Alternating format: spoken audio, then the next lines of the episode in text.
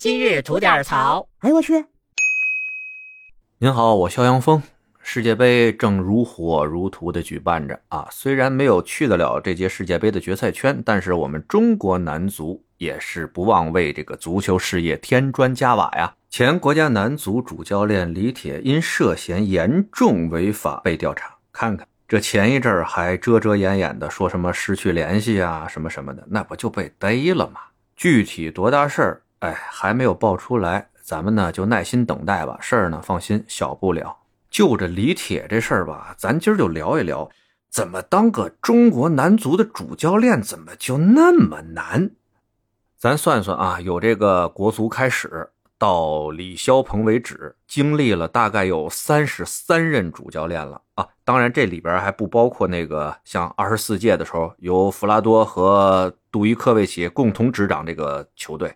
期间呢，还有不少哎临时过渡一下的，像什么金志扬啊、沈祥福啊、傅博呀这样的，咱就想吧，有几个落的好了？哎，咱就不说落好吧，有没有一个能在这个主教练的位置上多待个几年？尤其是在这个二零零二年的韩日世界杯以后啊，哎，是不是看见韩国、日本得着好成绩了？哎，咱们就有点摁不住了，准备。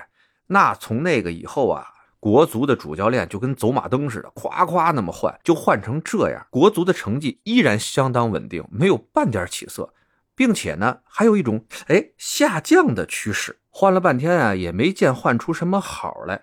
呃，要说在二零一零年之前吧，我们还有几个能说得上名的球员，对吧？好歹邵佳一啊、孙祥啊、高俊敏啊，他们还在外面踢着球，欧洲足坛咱还有自己人儿，对不对？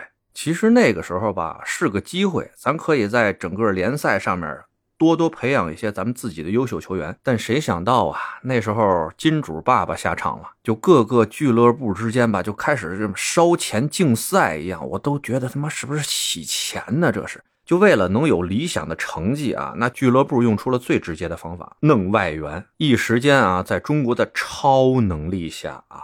不少咱们原来崇拜的一些国际球星啊，像什么卡拉斯科呀、费莱尼、佩莱、奥斯卡、保罗尼奥，哎，就这帮人全来了啊，哗哗的来。不得不说，那个阶段整个中超的观赏性的确是有一个飞升，但这样的行为呢，在很大程度上造成了国内球员的不思进取。拿球以后吧，不是想自己怎么去解决这个办法，而是想着怎么赶紧把这球啊传给哎外援。有什么事儿让他们解决去，反正你挣得多，对吧？到最后，这些国内球员啊，就别说什么突破进球了，就连一个简单的传接球、停球，都经常能让大家弄出一些搞笑集锦来，这就有点悲哀了。说实话，那这国足的每一任主教练上台以后啊，那放眼望去啊，就是那句话说的啊，不是说谁是乐色，他妈全是乐色，还让人怎么活？而且吧，最严重的问题啊，咱们国足最严重的问题不是说什么技战术啊，然后什么足球能力的问题，最严重的问题是在于一个国家队，他居然习惯了输球，对于失败，他们已经麻木了，这个才是最可怕的事情。就他们吧，面对日本、韩国和澳大利亚，那基本是属于走过场，自己私下里都说什么呀？咱们少输就当赢了。面对稍微强一点的，比如什么阿曼、沙特、乌兹别克斯坦这类的啊，就不敢跟人硬刚去，说咱他妈的想折赢他们一场，而是每个人都想着咱能不能保个平啊什么的。最可气的啊，就是什么遇到菲律宾、越南、泰国、老挝、柬埔寨这样的，哎，都没人敢站出来说我们必胜，一定要全取三分，没有人敢啊，都是说我们一定要全力去拼。这，哎。我就记着吧，之前里皮带队的时候啊，里皮呀不错了，那是国际名帅啊。有一次国足客场打叙利亚那场比赛，我天，不知道大家谁还记得那场比赛啊？那过程就是煎熬，知道吧？就是煎熬。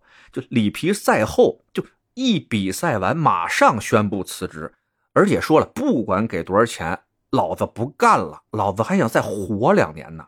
在比赛前啊，什么战术啊都布置的明明白白的，上场一踢全是王八蛋，就一个个就没得救了啊！咱们说了，那这样干脆取消了行不行？解散了，咱不玩了。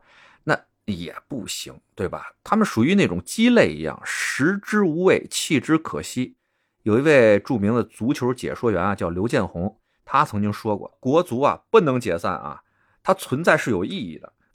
它存在的意义呢，就是告诫那些不努力的人，你如果不踏踏实实的努力，你就会被当做大家嘲笑的对象。看看中国男足，你们想当这样的人吗？有道理。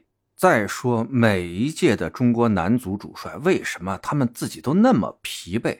我就这么告诉您吧，就是作为中国男足的主帅，他们研究技战术啊，让这个球队更棒，这个事情只占到他们工作的应该是第三到第四位重要的事情，剩下的最重要的是干什么呢？关系，平衡各方面的利益和关系。国家队大名单里边每一名球员身后都有一串的关系网和利益链。那这个球员具体有多少的能力，基本只是在考虑的第四位到第五位的这个因素。那前面这些因素考虑的是什么？您就自己琢磨去吧。而且咱们想一下哈，在足球强国，足球这项运动都是可以让普通人做到阶级跃迁的。踢得好，我真能扬名立万，对吧？咱们呢，搁过去还有点戏，但渐渐的啊，这个利益集团。逐渐成熟了以后，其他人再想在这个盆里吃口饭，那就太难了。就这么跟您说吧，培养一个能踢中超联赛的球员，别的不说啊，就是这个球员的家里从小培养他，要花三百万以上，这是起步，可怕吗？这是普通人家能玩的玩意儿吗？具体为什么要花那么多钱，不是咱今儿能说的事儿。就这么跟您说吧，这么多届的中国男足的主教练啊，不是没有那个怀揣着一腔热血想给中国足球做点贡献的，不是没有，但他所处的这个环境不允许啊。最后呢，我给大家讲一个特别低俗的故事吧，就说有这么一个地方啊，有一群野狗，这群野狗呢都吃屎。突然有一天来了一条狗，他不想吃屎，那所有吃屎的野狗就琢磨了：哟，你看他，他不吃屎，那我们吃屎的事儿让他说出去，给什么大鸭子、大鹅知道，那我们这些狗脸往哪儿放啊？